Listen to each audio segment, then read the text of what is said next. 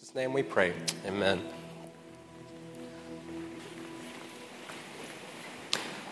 It's good to be with you, church, our downtown congregation, our north congregation, and south and west, and our congregation at St. John. It's, it's an honor to share God's word with you today. After an incredible three weeks um, looking at God's heart for the nations, we're back in the Gospel of Matthew today, particularly back in the Sermon on the Mount. Jesus' Sermon on the Mount is all about his kingdom. If you remember, we've been talking about his kingdom, the kingdom of heaven. What is it? How do we enter into it? And how are we as God's people called to live in his kingdom? One of the critical things that Jesus has taught us already through the Beatitudes is that the kingdom of heaven is a gift.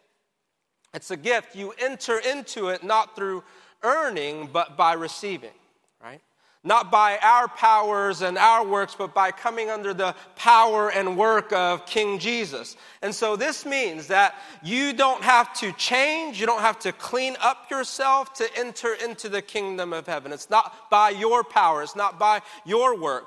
But this does mean that once you do enter, once you do enter and come under his royal power, you will change. Right? It's inevitable. I wonder if you're like me and you ask sometimes, How do I know if I'm a Christian? How do I really know that I've come into his kingdom? And Jesus is saying, Here's how to know.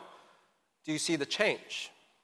Right? Do you see the change? It might be slow and there might be seasons where the change might seem non existent, but here's the promise of Jesus. If you've been saved by him, there will absolutely be changed. You can't experience Him forgiving you without yourself becoming more forgiving. You can't come to know His mercy without yourself becoming more merciful, without the change. Jesus' nature is such that, His power is such that you can't come to know Him, you can't experience Him without it changing you. Now, let's be clear it's not the change that saves you, but the change shows that you've been saved. He loves us to invite us into his kingdom just as we are, but he loves us too much to let us stay the way that we are. We're going to be in Matthew chapter 5, verses 21 through 22 today. We're starting a section of Jesus' Sermon on the Mount where he's going to give us six statements. And the formula for all six statements is this Jesus is going to say, You've heard it said, you've heard it said, but I say to you.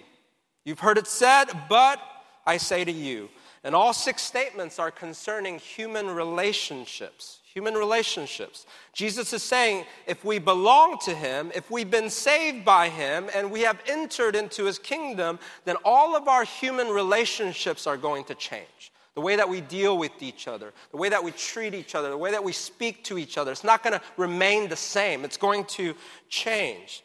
And so, in the coming weeks, we're going to look at all of these six ways that our relationships are going to change and therefore look vastly different than the rest of this world. The six ways are anger, lust, marriage, oaths or the promises and the commitments we make to one another, revenge, and finally, love.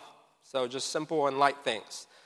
And so this week and next week, we're going to be looking at what Jesus has to say to us about anger in our relationships, right? Anger. Church, is it worth talking about? How many of you struggle with anger?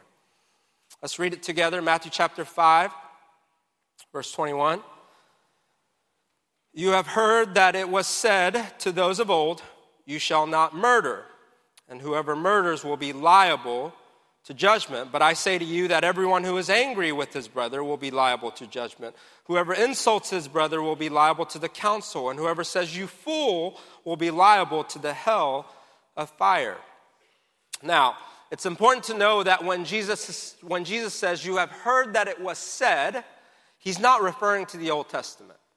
When referring to the Old Testament, Jesus says always, It is written, right? It is written, not you've heard it said. And so he's not pitting himself against the Old Testament. Instead, he's correcting what has been taught about the Old Testament commands. What the religious leaders were teaching was that the way you fulfill this commandment of God, you shall not murder, is by externally, physically, not murdering somebody.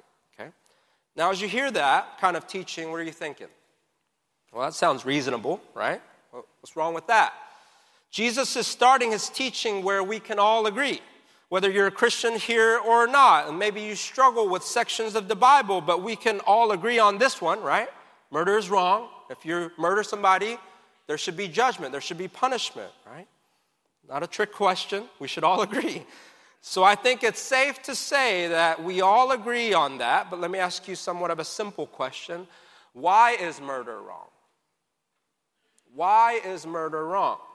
What would your answer be? What if you believe the person deserved it? What if they really wronged you in some way? What if your life would be so much better if they were gone? Well, seems obvious that none of those reasons would justify murder, right? But I want you to know that the Christian worldview has a unique answer as to why it's wrong. Well, you may be saying it's wrong because we all, we all agree it's wrong. Well, just because we all agree on something doesn't make it right. Some of the greatest atrocities throughout human history has happened because entire societies of people have agreed on something. We need a standard of measure that doesn't change, right? With, hu- with the human opinion of the day. Why is murder wrong? Honestly, if you have a worldview that says there is no God, you really can't have an objective reason for why murder is wrong. We believe it's wrong. We treat it like it's wrong, but you can never say it is wrong, right? Because where did you get your standard of measure from? From you, right? So you could change it. But the Bible gives us the most unique and objective reason for why murder is wrong. And more than that, it gives us the reason and basis for all human rights that we hold so dear and we should hold dear. The reason that the Bible gives for why murder is objectively wrong is that it says human beings have been made, have been created in the image of God. Genesis 1:27. So God created man in his own image. In the image of God he created him. Male and female he created them. Genesis 9:6. Whoever sheds the blood of man, by man shall his blood be shed, for God made man in his own image.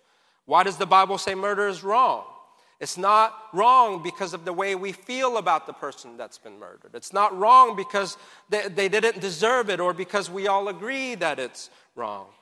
No, as Christians, we hold a unique belief that every human being, without exception, from the womb to the tomb, from the womb, right? Christians should be absolutely torn apart by what the New York legislators passed concerning abortion a few days ago. Do you see why human agreement can't be the standard? We all agree murder is wrong, except when it comes to the unborn. We hold a unique belief that every human being, without exception, from the womb to the tomb, no matter what gender, from every ethnic group and culture, from every social class and demographic, bears the image of God.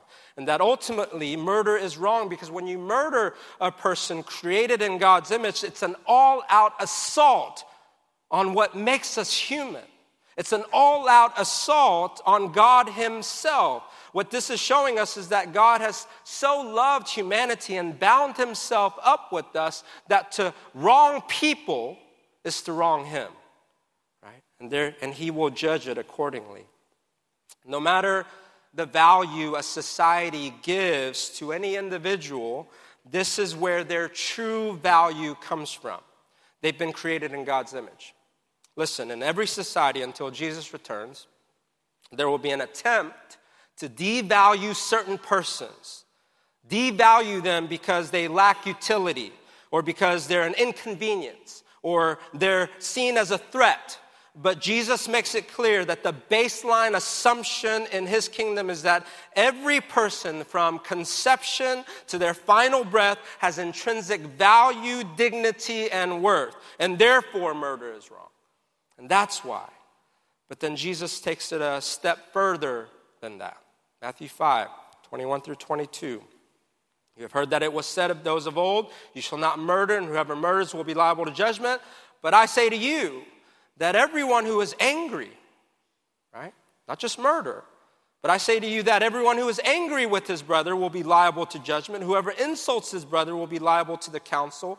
And whoever says, You fool, will be liable to the hell of fire. Jesus is making a parallel statement about anger. That's what he's doing. His point is that murder is wrong, right? And it deserves punishment, right? Jesus is saying the same is true about your anger towards others. He's saying the way that you feel about murder, the way that you feel about murder, do you feel the same way about your anger towards other people? Your feelings about it line up because God will judge them in the very same way. How? Why? Well, we'll get to that. But for now, just realize that this is what Jesus is saying anger and murder deserve the same punishment. Just let that sit on you for a little bit. Jesus is saying anger and murder deserve the same punishment. Right now, as you sit, think of the people in your life that you're angry at. You might be letting yourself off the hook, disguising it with other words like, I'm not angry, I'm just frustrated at them. I'm not angry, I'm just irritated. I'm not angry, I'm just annoyed, right? But these are all words that we use to hide the reality of the matter that we're angry. Are you angry? Is there just a low level anger that you're carrying around with you all day, every day? And so, for the rest of our time together, let's ask three questions concerning anger. First, what is it? Is it inherently sinful? Second, how do we typically express sinful anger? And third, so then how can we change? Okay, so the first question what is anger? Is it inherently sinful? If anger in and of itself was sinful, we would not have the Bible telling us, saying, In your anger, do not sin. In your anger, do not sin. If anger was by definition sinful, it would mean that we have a God who sins and that Jesus wasn't sinless. Because all throughout the Bible, we see a God who's perpetually angry towards sin and evil. We see Jesus flipping over tables out of anger because the house of prayer had been turned into a den of thieves. John Chrysostom, an early church father, said this about anger. He said, He that is angry without cause sins but he who is not angry when there is cause sins. In other words, there is such a thing as righteous anger. Now, the problem is, many times we think we're righteously angry, but we're really not. Or it might actually start as righteous anger, but in about 2.5 seconds, we express it in sin, right? But there is such a thing as pure and holy and righteous anger, and our God is filled with it. That's the biblical truth. Now, you may be saying, I believe in a God of love, not a God who gets angry. Don't you see, if you had a God who never got angry, then you wouldn't have a God of love either. Because the only way to never get angry about anything is if you don't love anything. If you really love something and you see the thing that you love being threatened, that's when anger comes out. That's when you get angry. Parents in the room, you know this already. If you're out somewhere eating at Hat Creek or something, and, and you're looking at the playground, your kid's playing, and then all of a sudden you see another grown up grab them by their arm, just yelling at them. What do you do? How do you respond? Or, God forbid, somebody coming along, snatching your kid up and running towards the van. What do you do? Just a benign tolerance? Oh, I'm sure they're okay. No, right? You get furious, right? Some of, you, some of you are furious just thinking about it right now. What you do is you should go on a rampage, right? Your anger immediately goes full throttle, right? How? Why? Because anger at the purest level is a destructive force, but it's the destructive force for the good of those that we love. Pastor Tim Keller says this Anger is the capacity to be roused to action by the side of evil. It's put into us by God. It's part of being in His image. Therefore, it's a precious thing. He said, anger is love in motion toward a threat to that which you love. If something you really love is threatened, you get angry at the thing that's threatening it. That's why anger pulverizes. That's the reason anger disintegrates. It disintegrates the thing that's endangering that which you love. And so anger acts, always acts to protect the thing that we love and to destroy the thing that's, dis- that's threatening the thing that we love. And so, what's the problem? That sounds like a good thing. The problem is that St. Augustine said, our loves are disordered.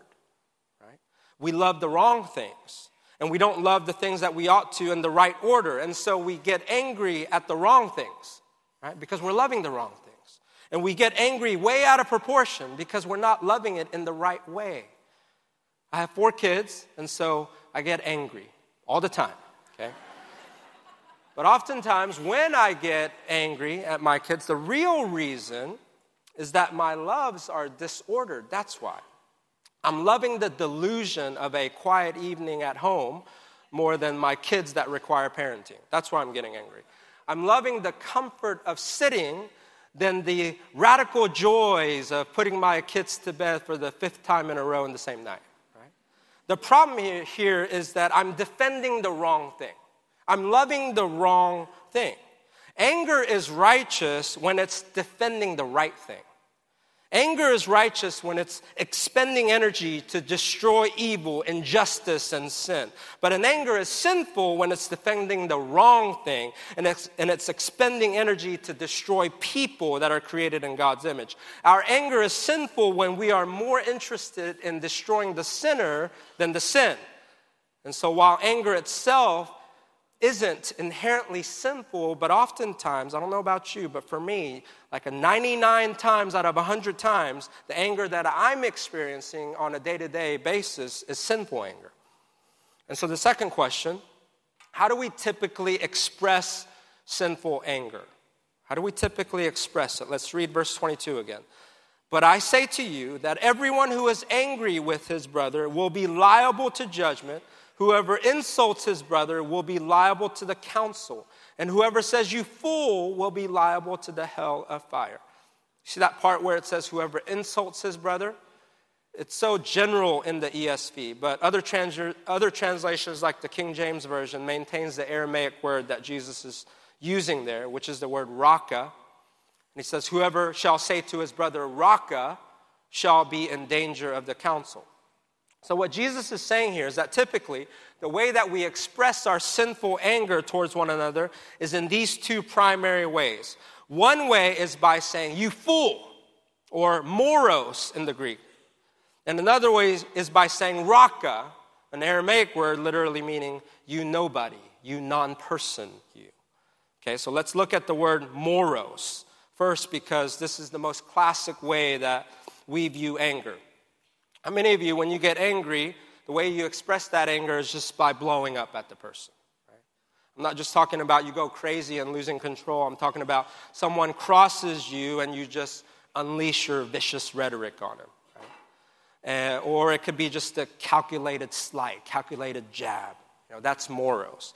It's where we get the English word moron.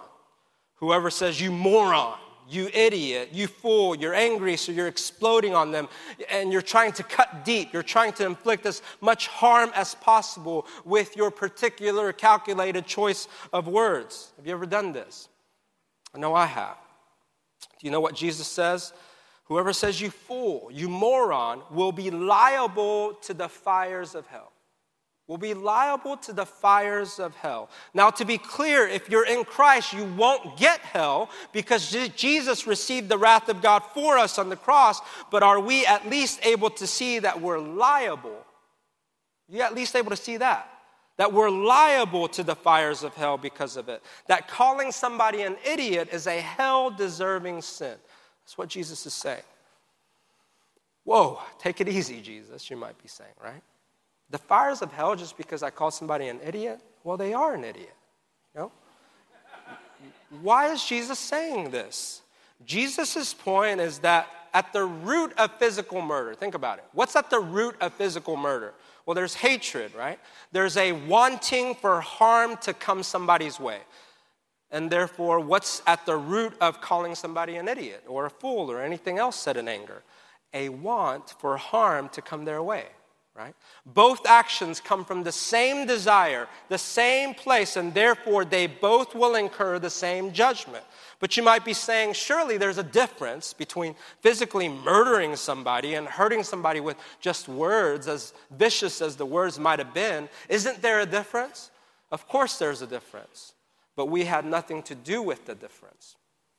The only thing Jesus is measuring is this Did you have in your heart a desire to bring harm to somebody, And to the extent that you were willing and able, under the constraints of self preservation, did you act on that desire? Let's look at it this way there's an acorn, right? And within the acorn contains the possibility of an entire oak tree. And then all the acorns that that tree is going to produce. And therefore, the possibility within one acorn, the possibility of an entire forest. Within one little acorn is the possibility and the potential to grow into an entire tree, an entire forest. Now, what's the only difference between one acorn becoming that and another acorn just sitting there? What's the only difference? The opportunity it has, right? Under the proper soil conditions, under the proper moisture conditions and light conditions, that acorn will grow into a large oak tree. And so the desire to bring harm to a person who is created in God's image, that's the acorn. That's the acorn. That desire has the potential to grow into words spoken in anger. That desire has the potential to grow into murder or even genocide. An entire forest, right? All of it comes from the same desire to harm somebody, the same acorn. And the only difference between a murderer and, and you are the conditions the conditions in which you were born, conditions in which you were raised, the kind of parents you had, the kind of hardships you had to endure, the amount of opportunities you've had, and etc. Under the same conditions, if you were born and grew up under the exact same conditions as the murderer, it would be you sitting in that jail cell waiting your sentence. Why would you believe any different? Because you're somehow just better? That's why, as Christians, we should never say, I could never do that. Because under different conditions, you would have done that. Everything is grace, everything is mercy. And so instead of judging the conditions that you had nothing to do with, that you had no control over, Jesus is simply judging did you desire in your heart to bring harm to that person? And to the extent that you were willing and able, under the constraints of your conditions, did you act on that desire? And we all do, all the time. Somebody angers us and we explode in our anger to the extent that we're able, under the restraints of our conditions. We outwardly and viciously attack with our words and, and maybe even physically. Moros encompasses all of that. Moros is the exploding of anger. And then there is raka. Raka means you nobody, you non person. When you're counting somebody as a nobody, that's not really an explosion of anger, is it? You're not really trying to harm by expending your energy on them. Instead, what are you doing? You're writing them off, right? It's an implosion of anger. Someone has crossed you, they failed you, they've hurt you, so now they're dead to you. You couldn't care less what happens to them. Actively doing something or saying something to harm a person is hating. But it's a whole other level of hate when you don't care whether good or harm comes to a person. You're saying you're not even worth my time, my energy in trying to hurt you. You're nobody and you're dead to me. This is a whole other level of hate. It's called indifference. Indifference. Indifference is the worst form of hate. As we've been talking about anger this whole time, there are some of you who thought, I don't struggle with anger. I don't explode in fits of rage. I don't get into arguments, right? But instead, what do you do? You write people off. You're not exploding in your anger to kill them out there. You're imploding in your anger to kill them in here, in your heart. They're dead to you now. They are raca to you. Nobody, non person. And this is pretty scary stuff. I was leveled by this as I was studying it this week. Jesus is saying that you break this commandment, thou shalt not murder. If you look at any human being and feel like this person isn't important. You're murdering when you look at any human being created in God's image and saying to yourself, they're not important. Jesus is addressing our feeling of superiority over other people, our arrogance, our disdain, our feeling like I'm so much better than you, looking at the way that somebody has wronged you and hurt you and thinking, I could never do that to a person and then just cutting them out of your life because they're inconsequential. And Jesus is saying this too is a murder, murderous sin, sin. You're saying they're not worth the pain. They're not worth the pursuit, right? That's murderous. And so how can we change? How can we fulfill God's commandment not to murder? And how can we change in the way that we deal with anger in our relationships? The bulk of this, steps to forgiveness, and extent and the urgency we ought to pursue reconciling with one another, we're going to talk about next week. But I want to just give you a few things. First, the next time you get angry, every time you get angry, ask yourself, what am I defending? Right? Make it a habit. Every time you get angry, Ask yourself, what am I defending? What am I defending right now? As we talked about, if anger always acts to protect what we love, then there's nothing quite like anger to show us what we love, right? And more times than not, we'll find that what we're defending is our own ego. What we're defending is our own comforts, our own reputation. Identify what you're defending and therefore what you're loving, and ask yourself, well, is that worth loving? Is that worth loving? And am I loving that at the right level? Is that worth defending? Second, do the opposite of moros. Do the opposite of moros. Do the opposite of using your words to bring harm to people. Everyone being created in God's image means that what? That you too, you're created in God's image. And think about this. Our God is a God who loves words. Did you know that?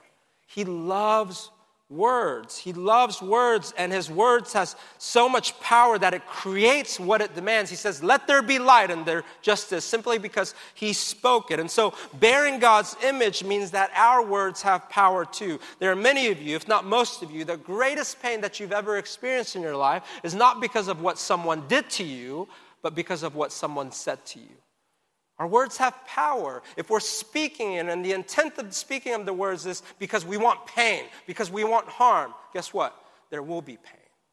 It will cause harm. Your words have power. And so, yes, our words have the power to cut deep and bring devastating pain, but it also has the power to lift up and build and encourage people out of their deepest sorrows and darkness. Paul tells us in Ephesians 4 speak only words that is good for building up, that it may give grace to those who hear, that it may give grace. When someone wrongs you and you get so angry and you're tempted to murder them with your words, give them grace instead with your words. Speak only the words that will be good for building up, not tearing down. Third, do the opposite of raka. Do the opposite of writing people off as unimportant and treating them as non persons. At the heart of this commandment, you shall not murder, God is saying, I want you to see people, I want you to notice people, and I want you to cherish every human being. That's at the heart of this commandment. Even if the whole world considers them unimportant and of no consequence, you saying, No, this person, this person too bears the image of God and therefore is worth the pain and is therefore worth the pursuit. Have you ever read through the Gospels and just wondered at the way that Jesus notices people? Right? He's in the midst of a huge crowd, always in the middle of going to do something very important, right?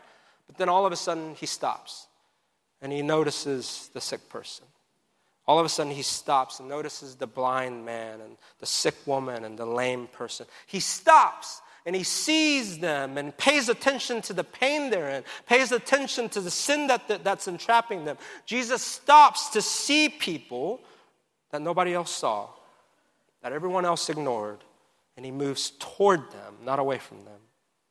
Ross Lester, our West Congregation pastor from South Africa, he taught me a Zulu greeting. I think is so beautiful, and so I've been using it. And the greeting is, I see you. That's the greeting. I see you. So many times people come and go, and we pass by people without any acknowledgement, right? To see people, to acknowledge them, acknowledge that you see them, to acknowledge that you see God's image in them, is a beautiful thing. Lastly, what we have to realize is that at the cross, God did all three of these things. He did all three of these things, didn't he? He was angry. Why was he angry? What was he defending? He was defending his love for his own holiness. He was defending his love for his own people. And was it worth defending? Was it worth loving? Yes, but how could he do it? How could he pour out his pulverizing anger on our sin and our rebellion without also destroying and pulverizing us? He could have taken the moros route and just exploded his anger on us, that would have protected his holiness, but would have destroyed us in the process. He could have taken the Raka route, just written us off and just been done with us. Well, that would have protected us from destruction, but he would have sacrificed his own holiness in not dealing with our sins. And so, what did he do? At the cross, his anger and his love, it came together.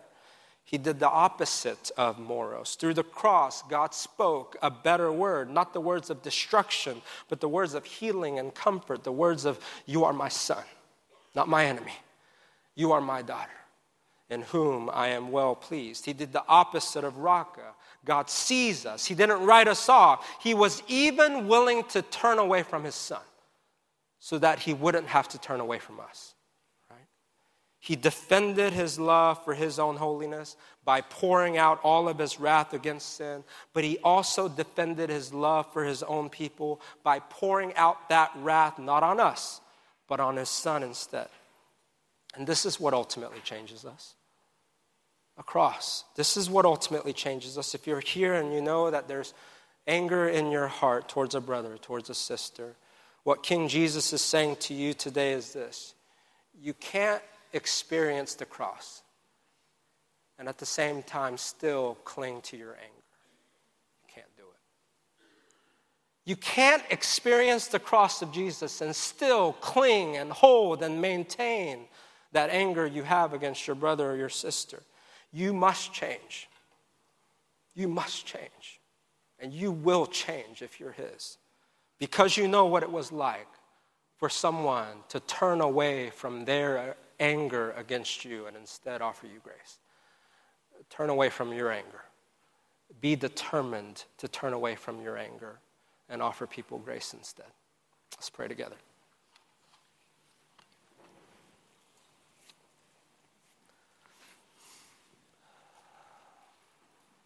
Father, we thank you for your great love towards us. We thank you for your great love for your own holiness and righteousness and justice. And therefore, we thank you for your great anger that pulverizes and does away with anything that threatens to destroy us, anything that threatens to cause us to be lured away from you. Father, we ask that you would continue to display actively your fury and your wrath and your anger against anything and everything and anyone that, that would threaten our being with you. And Father, one of the greatest things that threaten our knowing you and our experiencing you is our own anger, our own sin, our own unwillingness to be melted and to be changed by the forgiveness demonstrated at the cross, by the mercy demonstrated at the cross, the great love poured out for us at the cross.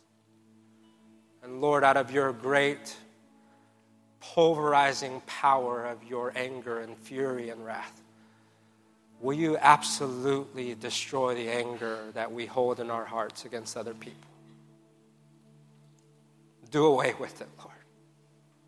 Be zealous over your great love for us, for your holiness, and destroy the anger that we so hold dear in our hearts. Make us a forgiving, merciful, reconciling, gracious people that reflect the heart of our King Jesus towards us. In Jesus' name we pray.